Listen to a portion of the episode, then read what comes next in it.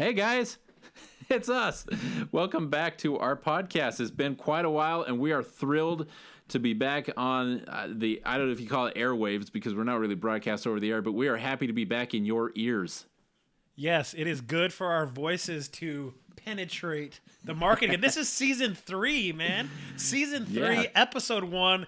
The podcast was in doubt for a while because, as we know, college football was in doubt for a while, and so uh, the fact that it's it's going in whatever form it is means it's time for North and Gold to resurrect itself, right? Oh, absolutely. I, I was thinking, and, and maybe we'll still do this. I had some, well, I didn't really have downtime, but fiddling with GarageBand, trying to get the recording, everything figured out. I got a new microphone. If you guys are like, wow, Benji sounds way better this year, that's why. New microphone. I was like, man, we should fiddle with some intro music. We should do a whole new, I don't know. We'll, we'll just be full of surprises this year, Yeah, much yeah. like the I'll leave that up year. to you. I'll leave that intro music up to you. But yeah, that's a, dude. You're right. 2020, man. You never know what's going to happen. Right here we are, October 1st.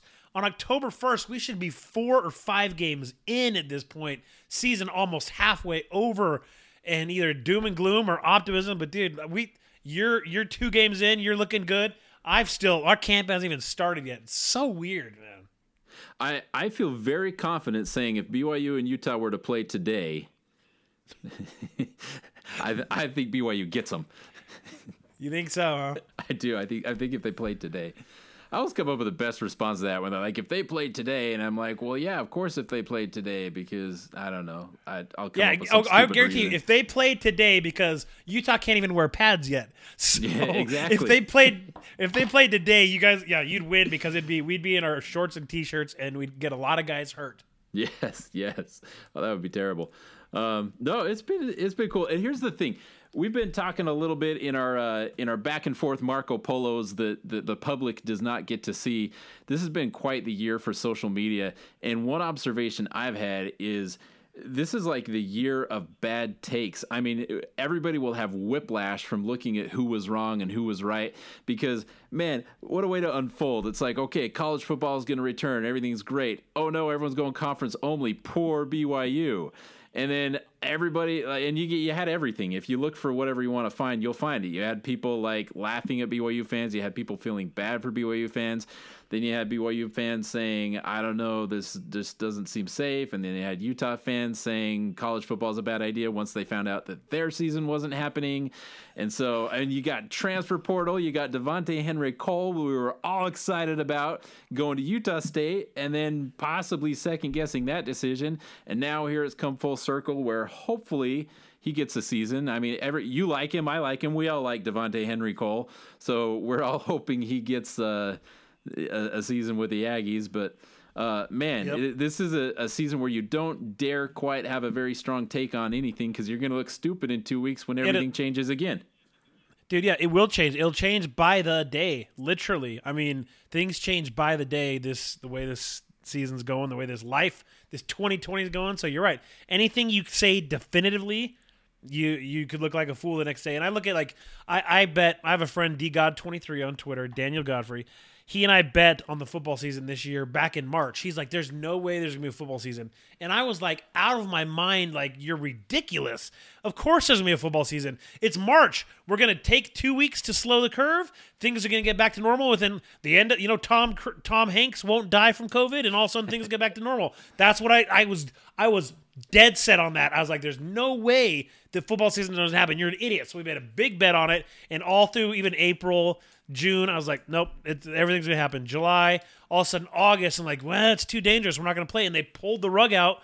And granted, they're coming back now, but I lost the bet because even though I may end up technically winning the bet that there is a season. I don't feel comfortable taking my winnings because I never thought it'd get to this point, you know? I Right. thought it was such a stupid idea that I was willing to bet anything that after two or three weeks things get back to normal. And there, so even though I could still end up winning the bet because there's technically a season, I, I still feel like I lost it because it, I never thought it'd get even close to this point. You know what I'm saying?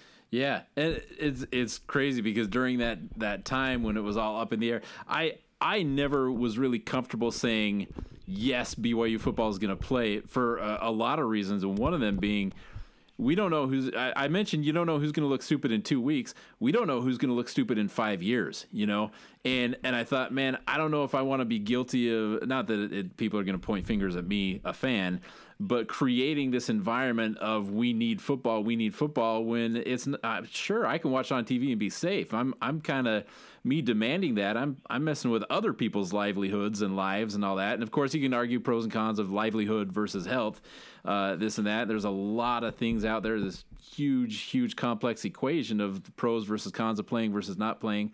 Uh, but you know, the truth is nobody's been through this before. Nobody knows what happens three years later. What happens five years later?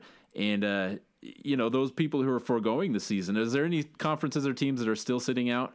I think even the MAC um, announced they're trying to come back. The MAC now. announced they're back. That was the last one. Yeah. Um, yeah.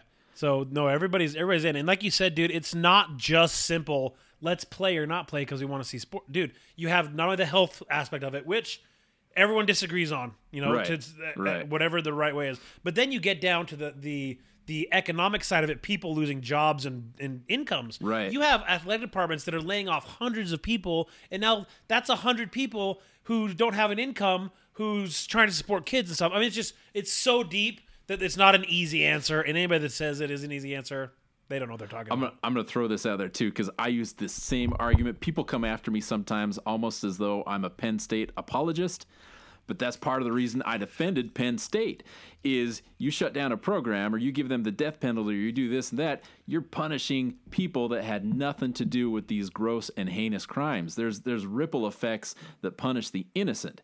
And so, but I'm getting off topic here, but it's I mean, it's applicable. You know, the people who are suffering, it's No, absolutely. Cuz it's like it's like Sue in accounting for Penn State who took the job 8 years ago.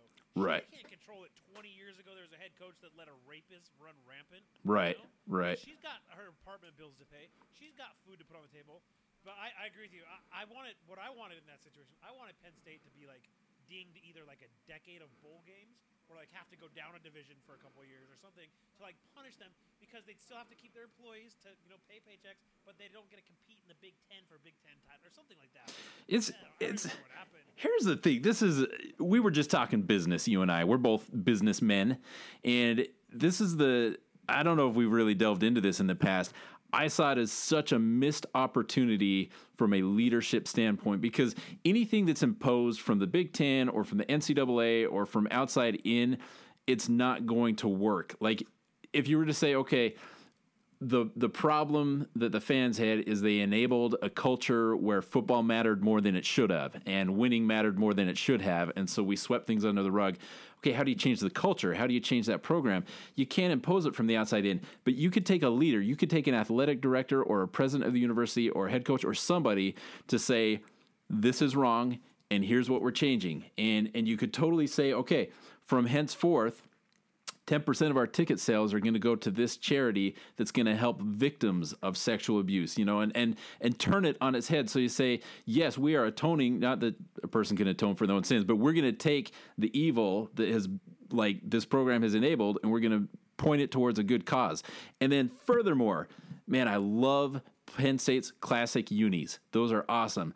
But if there ever was a time for a rebrand, you got to scrap them. You got to say that's who we were.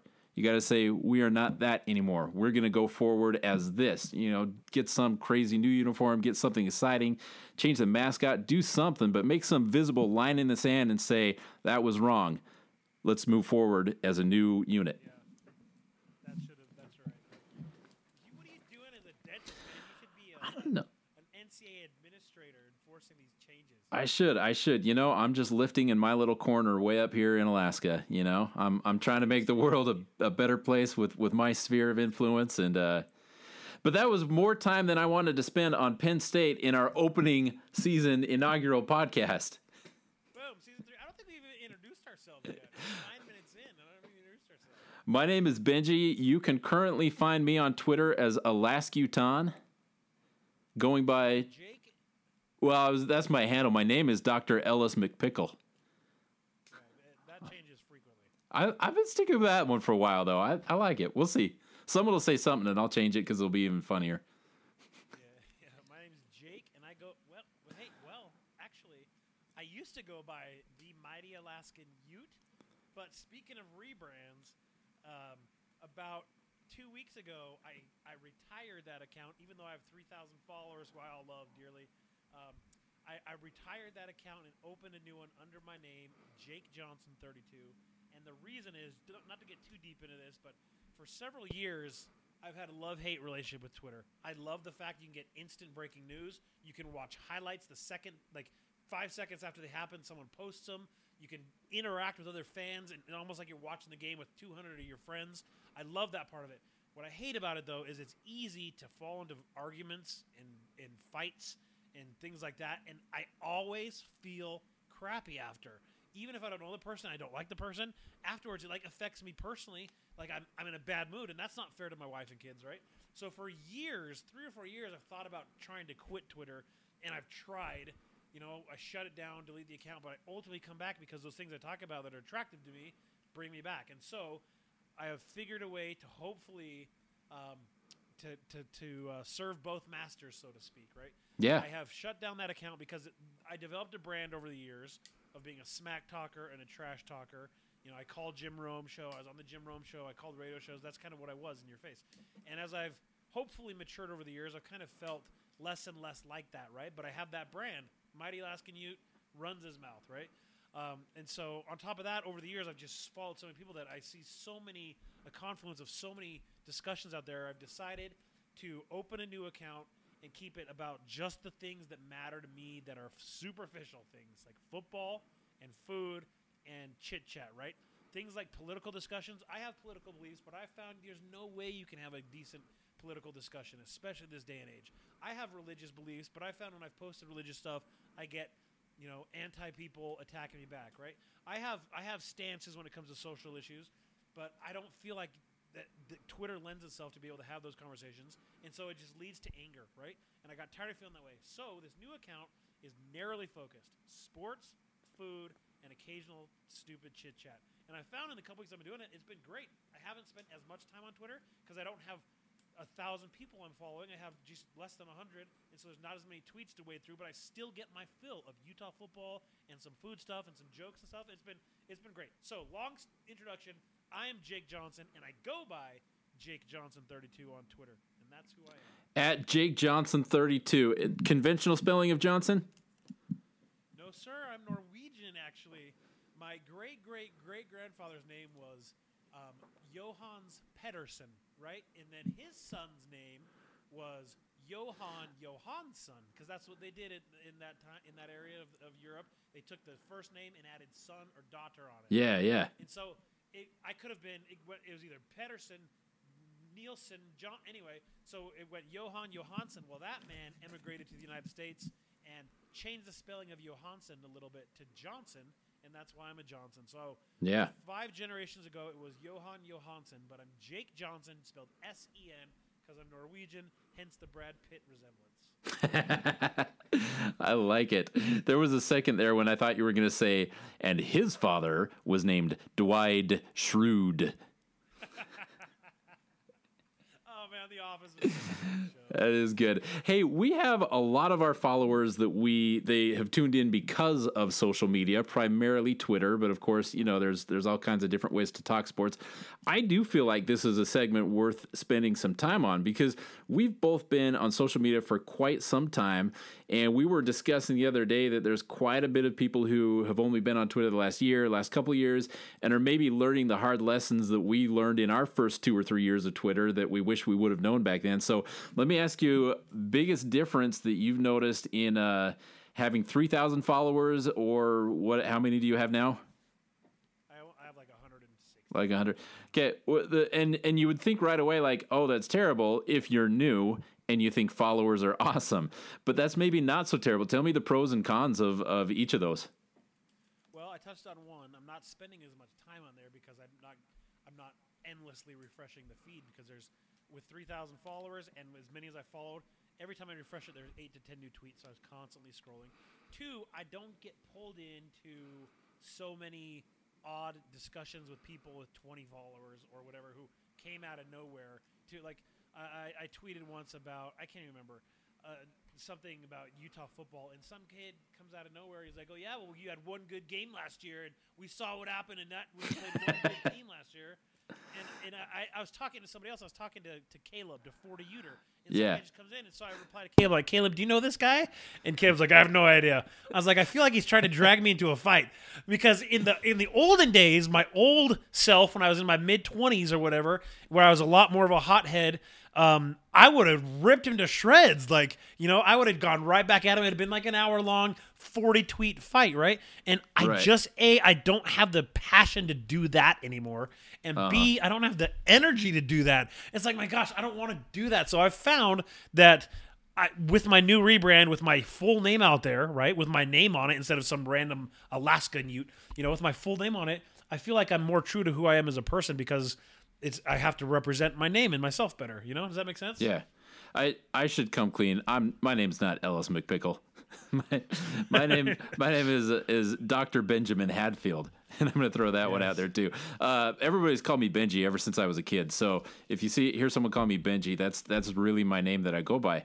Um, but yeah, I I know exactly what you're saying. I remember when I was new in the early days of Twitter. I will admit I looked at those with many followers with some pride. Like I, the pride was mine. I looked at them and I was like, man, I come up with something super clever and I get like four likes and I get no acknowledgement. And they say something like, burritos are great. And they get like 200 likes, and I'm like, what? You know, and I'm sitting there saying, this is so stupid. Well, here's what I didn't realize because then with time, uh, my house burned down, and uh, that that actually I think was the single most follow gaining thing for me. If you want followers, just burn your house. It, like a lot of people came my way to to follow that story, which bless their hearts. You know, I think it's because they cared, but suddenly I became an interesting person as well.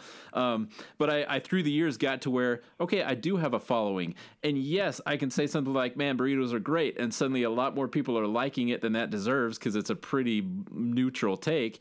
But those don't matter. You don't look at that and you're like, sweet, 10 more likes. Like when you're new at Twitter, you're like, oh, people like me and it's this good feeling. That goes away so hard and never comes back. Those likes do not matter to you at all. What the other thing that happens is you say something, and this is I gotta I gotta um, channel my inner Bronco Mendenhall here. He used to talk in press conference this way because I think he hated how much he got criticized for everything he said. So he'd talk like he'd say something like, "Oh, Texas is great." That's not to say California is not also great. You know, like he every time he'd said something, he would walk it back just a little bit to say, "I'm not saying the opposite of this." You know, or I'm not saying the opposite isn't true. All I'm saying is this, and you'd have to Yeah. say stuff like, like the more followers you get, you're like, "Oh, burritos are great," and someone's like, "What about pizza?" And suddenly you're in this fight. You're like, "I what? Why are we talking about this?" And the more of a reach you have on social media, you do get pulled all different directions for not saying everything exactly perfectly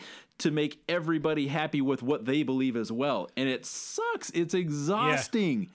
It is. And dude, you know, in the last year even, the climate around social media with all the social issues going on and COVID and political issues, it's it's gotten worse. So it could go from you saying burritos are great, someone say, I knew you were a freaking pizza hater, you piece of crap.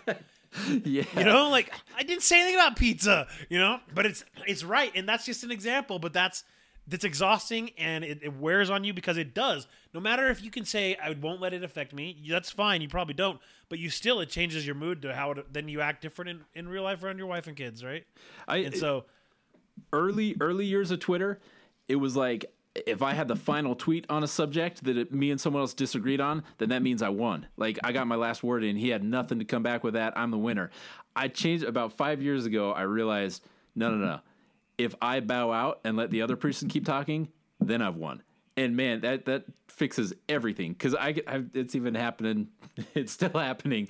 You know, the replies keep coming at you more and more and more and more, and then you can just say, okay, I, I don't have to win this one. Like if I win this one online, I've lost it in real life. But I'm I'm just gonna go like take pictures of some clouds or something, and and I'm Yeah. I'm the winner. You know who's good at, at this, that type of thing? Not maybe bowing out, but Sporty McSports. He will say something kind of jokingly co- controversial, and then as soon as someone replies, he just says some sarcastic response to them, and it totally diffuses everything, and it's Right. hilarious. So he's got to the point where he can say whatever he wants, and the same with with Caleb Forty Uter. He Yeah. can say whatever he wants because he's so sarcastic and joking that no one can ever really get into a real fight about about it. I envy that almost. You But know? they have to. You have to go into that with a hundred percent commitment of I will not get sucked in. I will not get sucked in. You know. Yeah, Because yeah. you know you know some of those replies they want to. You have to want to. Yeah. Anyway. Oh, dude, you do. yeah. And even still, I, I find myself still that same way. I'll, I'll I'll read a tweet. I this is another thing I've done is I've I've re- replied to a tweet with the intention of deleting it because Yes. I found just getting that out of my system it it, Yeah. it like makes it easier. So I I probably type up I don't know nine out of twenty of ten out of twenty half my tweets I delete. Because Yeah. it's just getting out of my system, and I found it's easy. Oh, this guy, I- this shouldn't bother me, but okay, delete, and then I'm, I'm fine for some reason. It's weird. I don't know. Right. It's weird. Weird. Right. Yeah. Anyway, welcome all of those those of you who are new at Twitter. I don't want you to feel like we're uh, criticizing you or making fun of you, but it happens every year. It happens every year. People are learning the same lessons that we all learned in the first few years. So we're looking out for you. You know, don't take it so seriously. You don't have to win. Sometimes losing is winning. And uh, Especially, it welcome. happens a lot when football season starts, right? You get all the It new does. guys that are like, "Ooh, Utah, I'm going to make a joke about being drunk," and then a B- Utah fans are going to make a joke to BYU about honor code. You know, and it's like, Yes. dude, this is this is played. We did this ten years ago. Yeah. You know, it's like, but you don't know that because you were you weren't freaking you here. weren't here. I can't I can't go through another drunk Utah fight. You know, I can't. Yeah. I can't do it. Oh, anyway, yeah. Well, uh, welcome everybody. Let's talk. time. Let's dive into football because it's finally freaking starting. It started for you. So let's just let's start on your end, man. Let's start on the BYU Cougars. Go, man. Tell me your thoughts on th- everything so far. You know, you I'd already I already referenced my house fire. I'm going to talk about the house fire again. When the house burned down, uh, there were things that were like, "Oh man, this really sucks that we like bought this and then 2 weeks later it burned down." But then we would look at things and be like, "You know what? We uh we got by without a bed frame. Like we were actually had our mattress on the floor and we were like, we should buy a bed frame and we didn't. And we're so glad we didn't, you know? And so there was things you look at and be like, I'm mad about, I'm happy about, and then uh pictures that were lost and then pictures that were backed up on the cloud. And so we had a lot of reasons to be happy and sad. And I I look at this BYU season and I'm so happy and I'm so sad all at the same time. I just I love this team. I have zero criticism except maybe one muffed punt recovery. Uh, you know, catching the what a you know what I'm saying. Dax Milne Yeah. dropped dropped one punt. punt. Yeah. Other than that, I, this it's been dang near perfect. I mean, the offensive line has just been demolishing everything in front of them.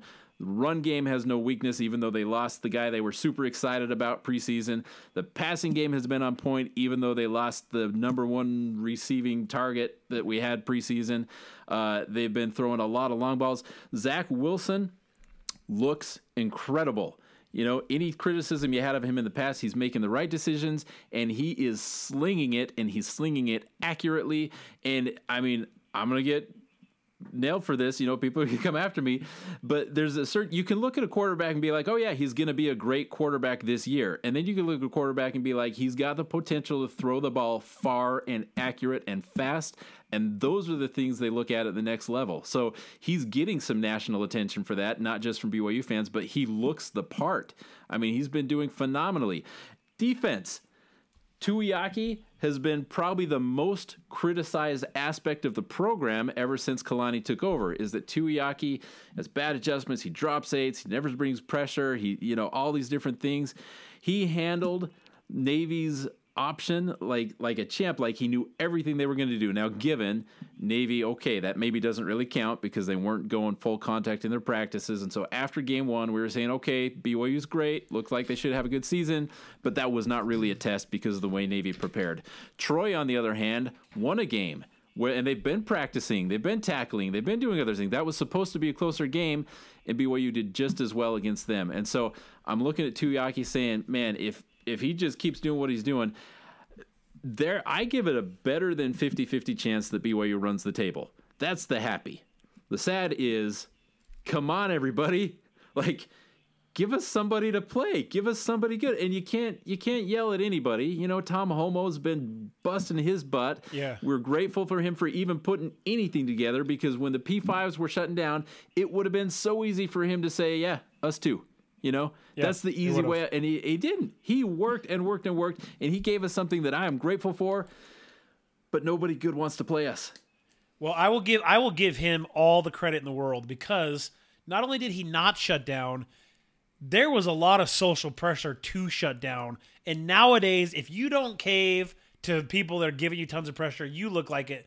Uh, uh, whatever, whatever you want to say. And he didn't bow to that pressure. You know, he's Right. he looked around and said, "No, we can make this happen. We can do a football season." So props to him there. And one thing I want to go back and you said um, when you're talking about Navy, you said, "Yeah, but they didn't practice." Whatever. I don't care. There's no excuses in 2020. This is such a unique situation, unique season. If if Utah goes 0 and 7, I won't care because there's so much going on. If we go 7 and 0, it will be great, but I won't be like, "Oh my gosh, this is the greatest team ever" because there's so much going on, right? So I think 2020 is a season where there's no excuses. Doesn't matter. You went, you won, great. You lost. Well, there's a lot of crap going on. It's understandable. These are kids. You know, these are 18 year old kids. So yeah, man, don't even make the excuse that Navy didn't tackle. That's great. They they beat the crap out of them, and that's what matters is the scoreboard, right? Right. so just just for full disclosure, I'll be honest.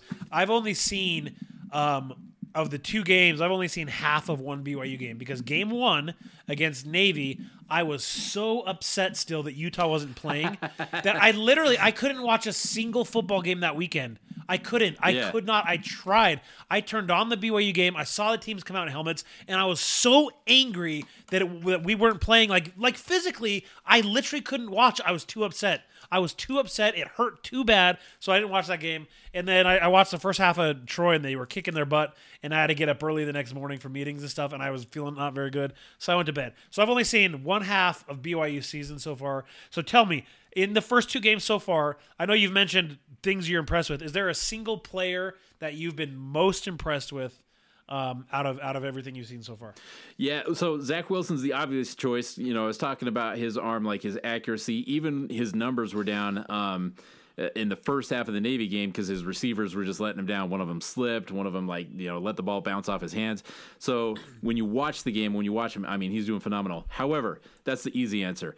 The the one I'm going to go with is Allgeier, Tyler Allgeier, and I'll make this comparison because I believe I might be mistaken on this, but I believe he's been moved around back and forth uh, to fit this team's needs. That he's played some linebacker and some running back. Uh, end of last year, I think we were so depleted at running back that they converted him, and he he conjures up in my mind the memory of one Francis Bernard, who you might have heard of, who early in his BYU career, I believe the coaches saw the same thing in him because they they had a, him as a, a linebacker early, and then running back injuries said, "All right, we're going to make Bernard our our default running back," and he did okay with it. And then of course later on he converts back to linebacker where he thrived.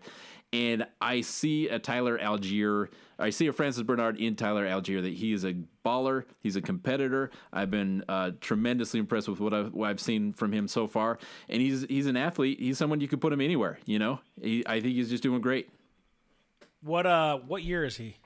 I believe this is his sophomore year. I know he got some playing time Okay. later in the year last year. Uh, you know, when it was kind of the not exciting part of BYU season anymore with uh, UMass and some of those other teams. Gotcha, Yeah. gotcha. Well, good, dude. Good. Um, and yeah, you, you mentioned you met you met you lost probably your best player, Bushman, to start. You know before the season, but so far, man, you haven't missed a beat, and you're not only not only you beating teams, but you're destroying them. And yes, you know you can you can say, well, it's just Troy, or whatever. But dude, they're still Division One athletes. They still got Division One coaches. They still got training programs. They got you know coaches that are smart with with playbooks and stuff. And the fact is, you're not just beating them 24-16, You know, um, and that's the thing. Last year that I, I I- hammered home over and over with Utah, we were not only rolling through the Pac-12. and we not only won nine in a row, but we were destroying teams. You know, it wasn't like Yeah. we were beating Arizona State by uh, a field goal or tied into the third quarter. Like we were destroying teams, and that was so freaking satisfying. So you got that. I mean, you got that same thing going on so far. Anyway, you're you're destroying Absolutely. teams. So and and that's exactly it is you gotta i mean life is too short to uh to not celebrate things like that like they're easy to criticize that they're the those teams but anyone who's looking at them saying, "Oh, it was just so and so," it was just so that is either have the shortest memory in the world or they just barely started watching football because this same team, you know, with some every year they evolve just a little bit. What so if you think the player turnover is about 60 70% the same team, right?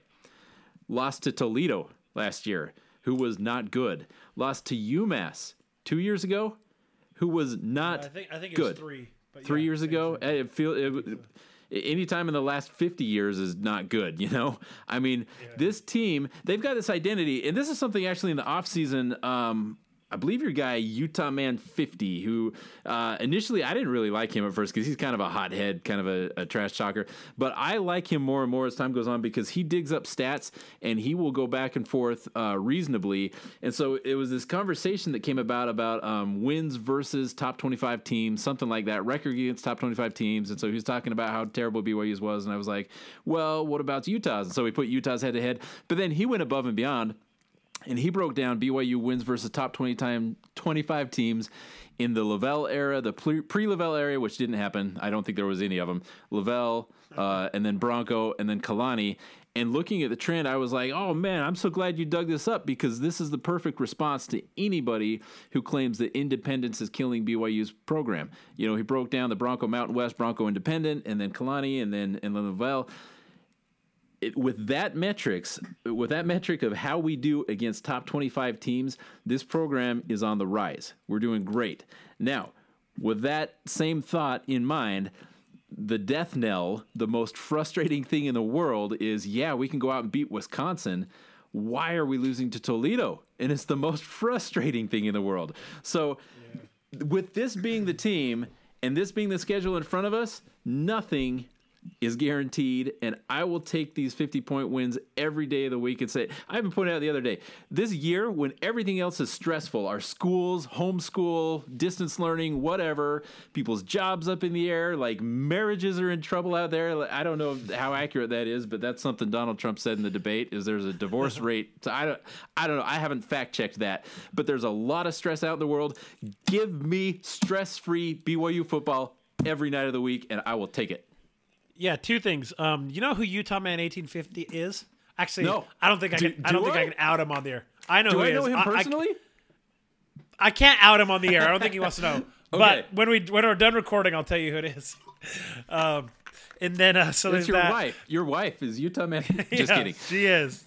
No, my wife is the furthest thing from a football fan on this planet, and that's okay because she lets me like breathe, lets me go to whatever game I want, watch whatever Yeah. I want, does not say a word because she knows that I'm passionate about it. So I'll take that any day versus oh we're going out with friends at the Utah games that night and getting a fight. She knows she schedules Right. things around, so I appreciate her. Anyway, so the second thing I was going to talk about is there was a guy on Twitter I don't remember who it was. He brought that up. He's like, "Is this even fun for you BYU fans?" And Yeah, like, yeah, you know, Brown Bear. Brown Oh, Bear. and I love Brown Bear. I think I he's do too. awesome. Yeah, friend of the program. But. I replied back. I replied back. I was like, I thought about like last year when we were playing Southern Utah at home and in Northern Illinois, and we just destroyed them. And I remember, dude, those are fun. Like, Yeah. it's fun to score at will. It's fun to have that emotional high. I loved destroying Southern Utah in in, Nor- in Northern Illinois. I remember one of my favorite touchdowns was against U- Southern Utah. Tyler Huntley drew, threw this like gorgeous 70 yard pass to Bryan Thompson right in stride for a touchdown. Like I love killing teams. I don't care. Yeah. uh, you, you, dude, you get seven this year, eight, nine, maybe ten games. Enjoy every freaking one of them because there was a point where it didn't look like we were going to get a single freaking game, right? Right. And- and- And so I don't care. I'll take I'll take whatever I can get. I said to my man Kyle Campbell on on Twitter, dude, bird in the hand or two in the bush. You take the bird in the hand and you enjoy it, man, because you don't know if you'll get those two in the bush, right? There, there is a scientific principle which we are uh, d- discovering right now. Well, name it's like you got your Anderson Hester poll. This is the Hadfield Johnson principle, or the Johnson Hadfield principle, because you were talking when I thought of it. And so the Johnson Hadfield principle states that the closer you are to a team, or the the deeper your devotion to a team, the more interesting, the more you love a blowout. Because that being said, like you take two teams you're not interested in at all. Like let's take some random right. like uh, Iowa and uh, I don't know Kansas. Kansas. Yeah, okay, perfect. I, I don't really have strong feelings about either program. If I'm tuning in, I want the person who's losing to do well. You know, because I don't Yeah. care. I want this game to be interesting to me. So I want I'm cheering for whoever's down, and and so much so that if they come back and win the last minute, I'll be like, yeah, we did it, you know, and I'll feel this little uh, kinship with the underdogs. You know, we all like the underdogs. So if you have no dog in the fight, you want the person who's losing to do better.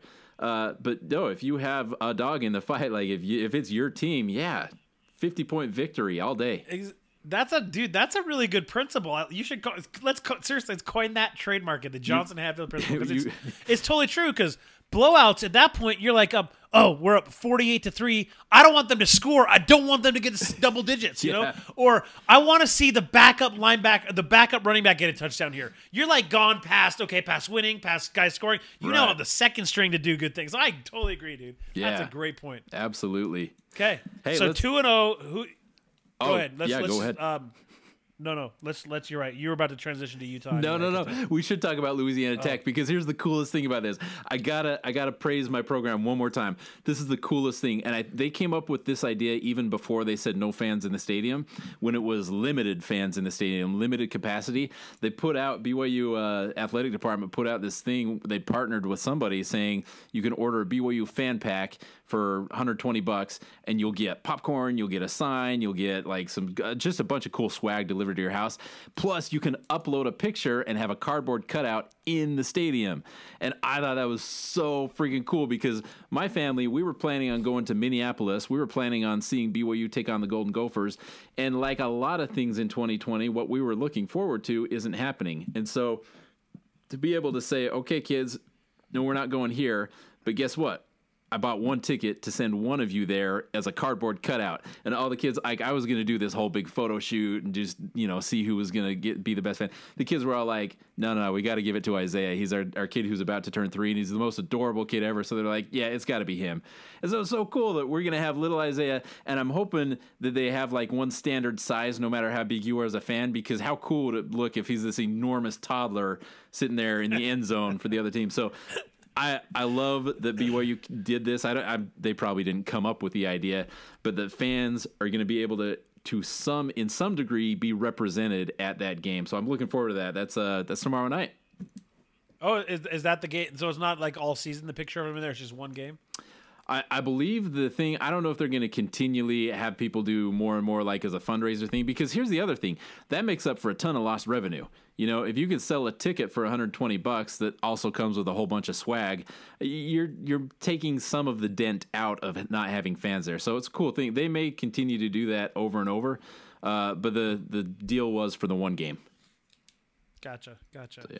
Okay, well, we'll we'll preview the La Tech game in a second. Let's talk a little bit about youth. So Yeah. different stages in our season, man. So I'm going to talk about previews, you know, and things I'm looking forward to and things I want to see. Whereas is- you're two games in and be able to talk about results. So it's The- a little bit different this year. But like with everything else with 2020, man, you got to adapt. Right? Give us the fall camp breakdown. Okay. So the biggest question for me heading into fall camp, as you know, we lost a ton of production last year. We lost one of our one of the best quarterbacks we've had under the Whittingham regime, Tyler Huntley, who was first team All Pac-12 quarterback ahead of number six draft pick Justin Herbert from Oregon, right? Mm-hmm. So he had an incredible year. So we lost him. We lost, in my estimation, the best running back this program's ever seen was Zach Moss. He held, holds all major records. He had an incredible year. He was freaking a joy to watch. Lost him. Lost most of our defense. And as we know, under the Kyle Whittingham era, defense is where this team hangs their hat, right? And so there's a lot of question marks going into the uh, the season. And the biggest one for me is who is going to be our starting quarterback. And uh, the good news is, whoever it's going to be, I think, is two good options. First uh, is Cam Rising, and he is a transfer from Texas. He was a four-star stud out of high school. He was actually committed to Oklahoma at one point, and then changed his commitment to Texas, and then transferred from Texas. So maybe he has commitment issues. I don't know, but he's obviously talented enough to, to go to like you know blue blood programs and be a stud there.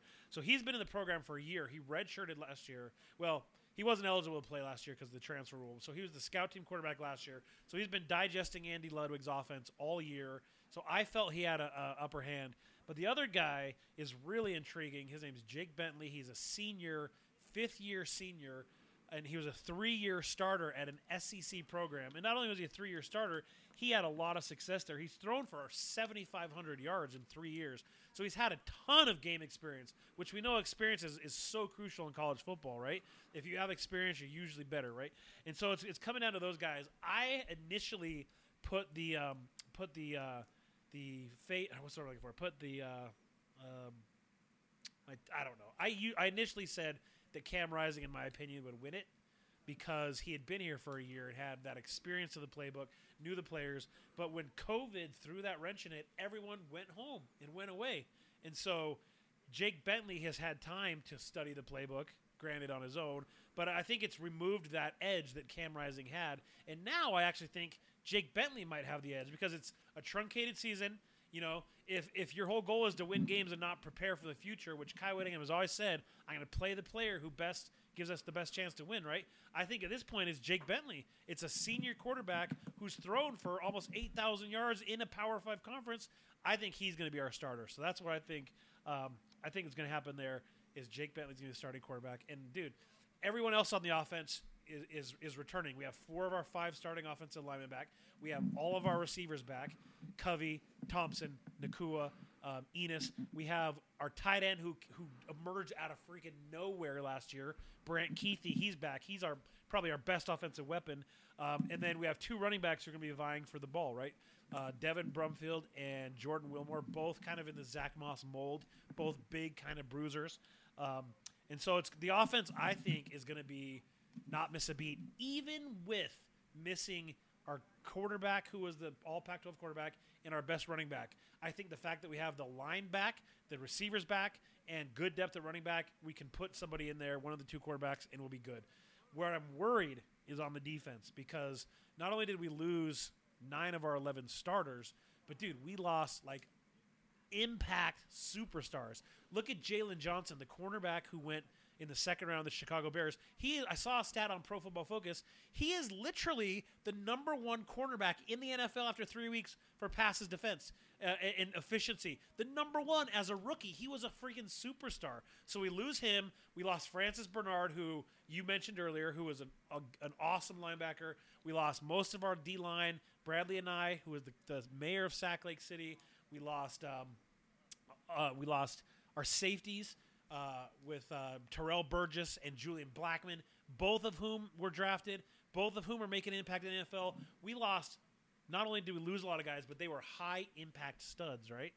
So that's my biggest concern is the defense, and I think we take a step back defensively, which is almost impossible not to because we were ranked the number two defense in the country behind Ohio State, right? So, I mean, not only did we have the players, but they produced on the field, and so they were the best defense we've had under the Kyle Whittingham era. So, I think I think we take a step back there, and that's my my biggest concern. I I could see that. That would be interesting because yeah, for for it felt like a decade the identity of the Utah football team was the defense and the offense just could never catch up. We've talked about that at length in this program before. Um, but yeah, it, it, feels like you know the offense is ready to just to just run. I mean, not even run to throw. You know, like that seems like a very high power prolific offense.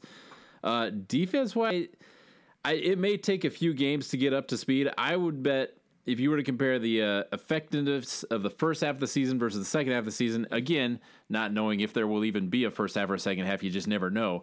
But if you compare the first 50% of their games versus the last, I think you're going to see the most improved. You know, you're going to have some some defensive improvement because, like you'd mentioned, the experience matters, and you have a lot of inexperience on defense. Um, so yeah, that yeah, I agree not not only not only is do we have a lot of inexperience, but we have a lot of freshmen who are going to play big right. roles, right? I mean, we, we we have we have some dudes coming in that we've never been able to recruit before. One specifically, Clark Phillips. I don't know nope. if you know about him. He is a cornerback out of California. He was an Ohio State commit at one point, and he's the highest ranked recruit we've huh. ever gotten. Like he's the highest ranked as a cornerback. He was committed to Ohio State. He took a visit. I do remember Lake, that. I remember Johnson, that drama, the Twitter was, drama. Yeah, yeah, and was sold on it. And here's the thing about him, dude, is like he's not only just like oh he was an Ohio State commit. He was their highest rated cornerback yeah. commit for a top three class and a top three team in the country. So he's not only just a good cornerback, he's like a superstar level cornerback, Right. commit, right? So he'll get a ton of playing time, but he's still a true freshman. Doesn't matter how talented he is, he's still a true freshman. We'll have another true freshman that will probably, in my opinion, start in the backfield. Uh, Nate Ritchie, a safety out of Lone Peak. Um, he's he was had a lot of P five offers. He was he wasn't a four star. I think he was a three star, or maybe he was a four star. I'm not sure, but he was highly recruited. and He'll probably slide in at one of the safety roles. And then we got two stud defensive ends that were committed to us: Van Fillinger out of Corner Canyon, a four star dude, and then Xavier Carlton out of Juan Diego, I think. But he he spent most of his career in California. Came to Utah's senior year. But both those guys are four star defensive ends. So we got we got a lot of really good but super young talent who's going to fit in. So like you said a season like this, this is where it really, really benefits Utah is on the defense because the NCAA rule, these guys don't lose any eligibility Right. this year, right? Doesn't matter if they play one, seven, or ten games. So this is like a free freaking Yeah. season, right? You can put these freshmen in, you can give them game experience against other P5 teams and not have them lose one ounce of eligibility. So next year they come back as freshmen again, but they've played a season, that- you know? And so Does that apply to upperclassmen as well? Seniors? I mean, Co- is Covey Yes, going to come back as like an eight year senior? Yeah, Covey is going to have a play alongside his son when he's a. Nice. dude. Yeah, it applies to everybody, and that's what's funny about Britain Covey is I remember when he was a true freshman, and he the thing that people always say to him that guy's still around. That's actually when someone says that, that's Yeah. a good thing because that means you're making an impact early on, right? And so I remember when he was a freshman, he had he was freshman All American was and was a huge part of our offense, but that was freaking 2015, Yeah. right? And, and I remember him saying, some, joking about Chase Hansen being old at that point because he had gone on a mission. Well, Covey's going to blow that out of the water because then he went on a mission two years. Then he came back and played. And then he had an injury year last year. And then this year's not even going to count. Yeah. Right? He should have been a senior last year. By all standards, he should have been a senior last year. Or no, the year before, actually. He, because he should have been a senior the year before.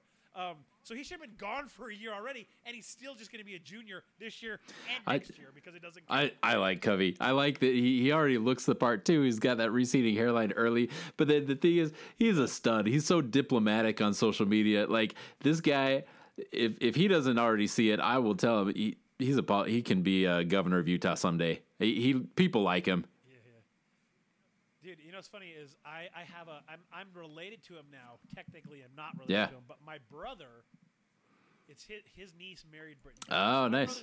plays tennis with Britain Covey, and he'll text me all the inside info that he's got coming. Yeah.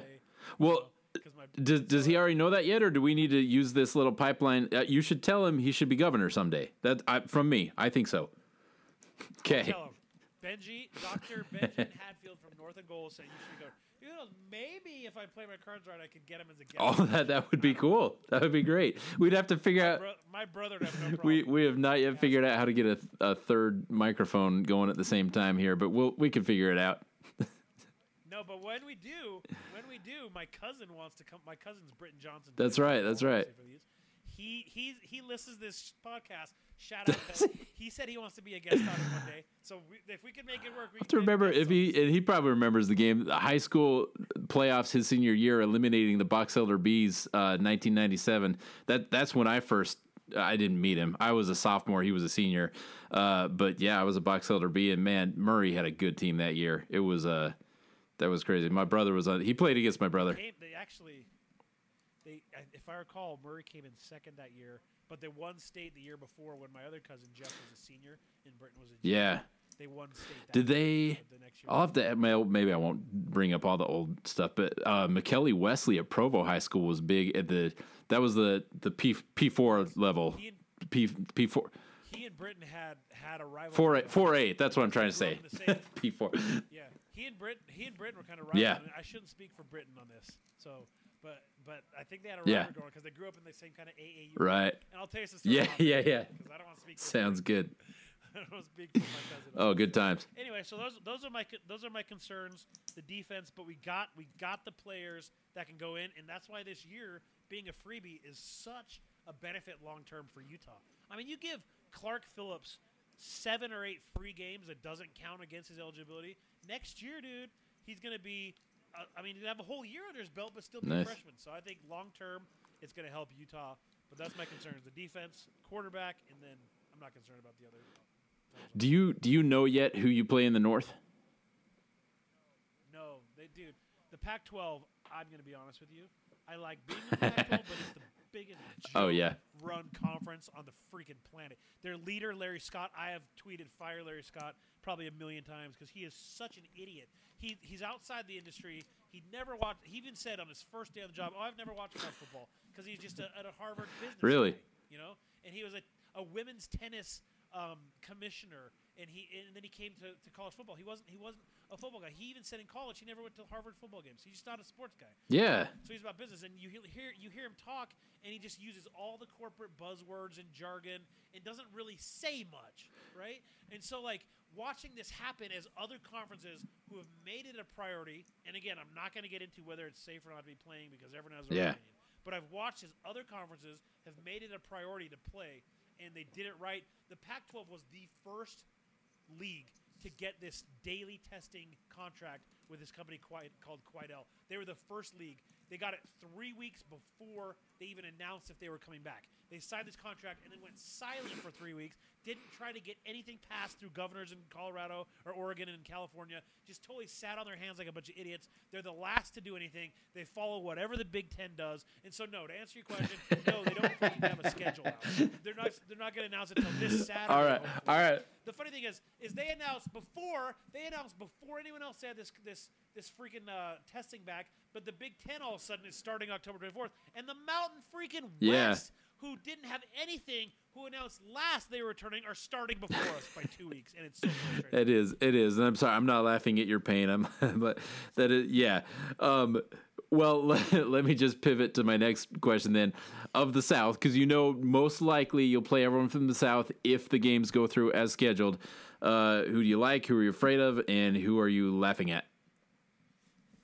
Well, we're the reigning back-to-back South Y- champs, yes, right? yes. So we got that title, man. So I, I think though the best team this year in the South is USC.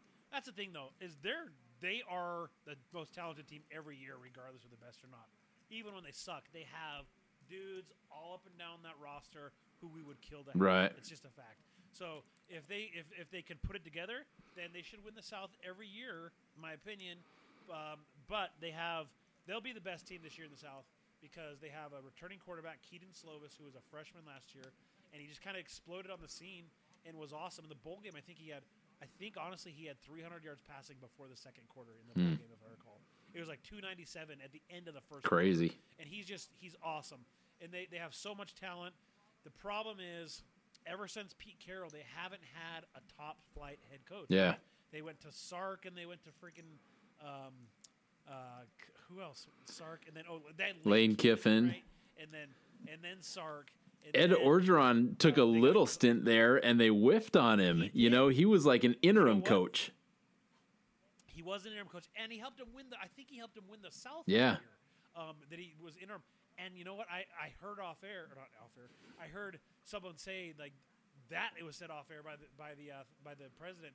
They didn't want to hire him because they didn't like the way he talked. You know, it's like because he does. He does Yeah. talk kind of like Cookie Oh, he's and know? I yeah, but you, you go go go Tigers. and I love it It's so like- much. and like I do too. And so they, they were turned off by that, and they let him go. And what happens? He goes to LSU and creates like last year one of the best college football teams in the history of college. Yeah. football.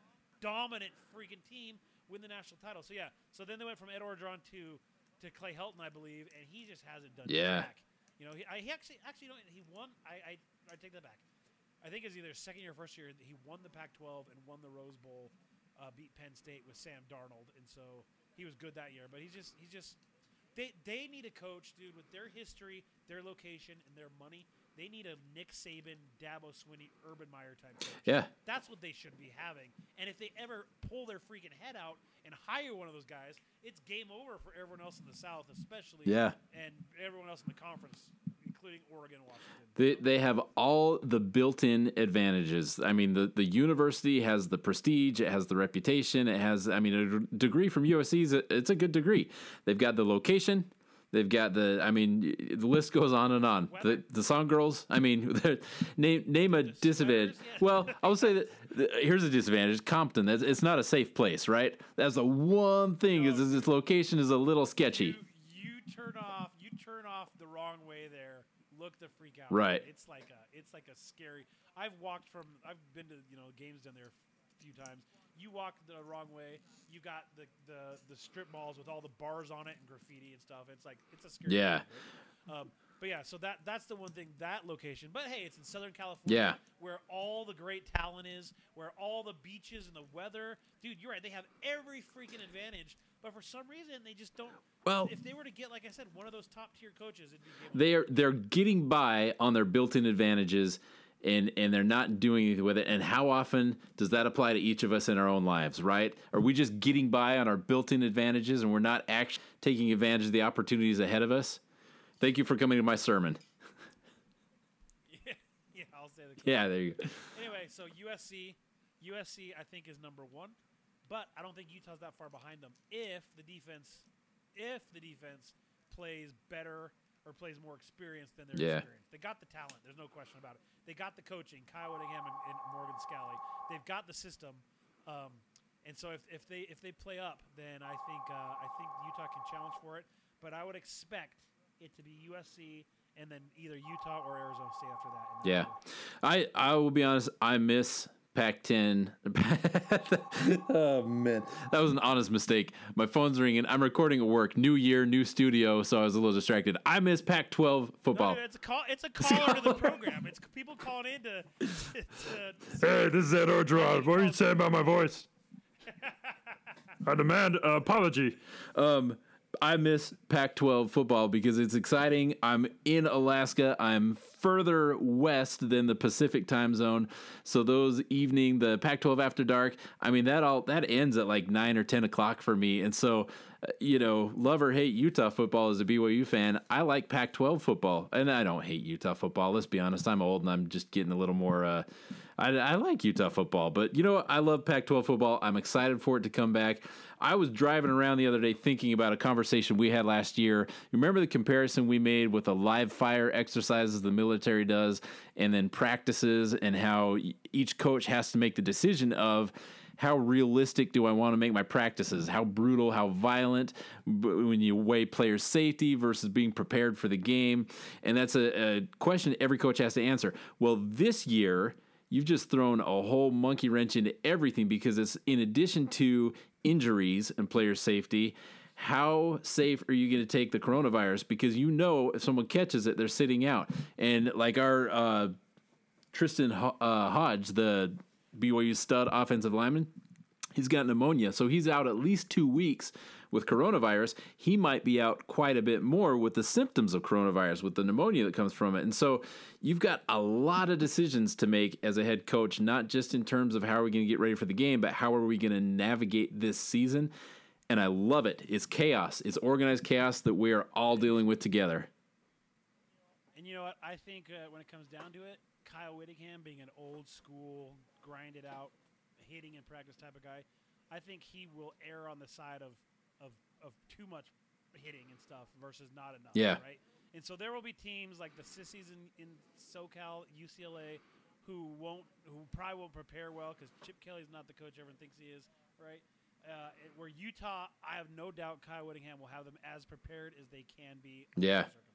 Yeah, that'll be interesting too. I wonder if like the uh, red state teams versus the blue state teams, because for whatever reason, politically, how serious people are taking the coronavirus, those two things seem to have aligned, and so I think red state football teams that are like, forget it, we're just we're gonna practice like nothing's going on and nothing's wrong. You know, they're gonna be ready to play football, or they'll all be sick. But uh, you know, that's that's a big that's a big roll of the dice everyone's taking, right? Yeah, yeah, and I am not gonna. no, red tape. Not sucking you. All right, man, we're getting close to an hour. Yeah. We, we we haven't missed a beat, my friend. Pick up right where we left off. and Yeah. roll, right? All right, Louisiana Tech predictions. I think it's going to be. Uh, I'm, I'm going to just fifty-four to seven. that seems to be the trend. Yeah. Yeah. Like that.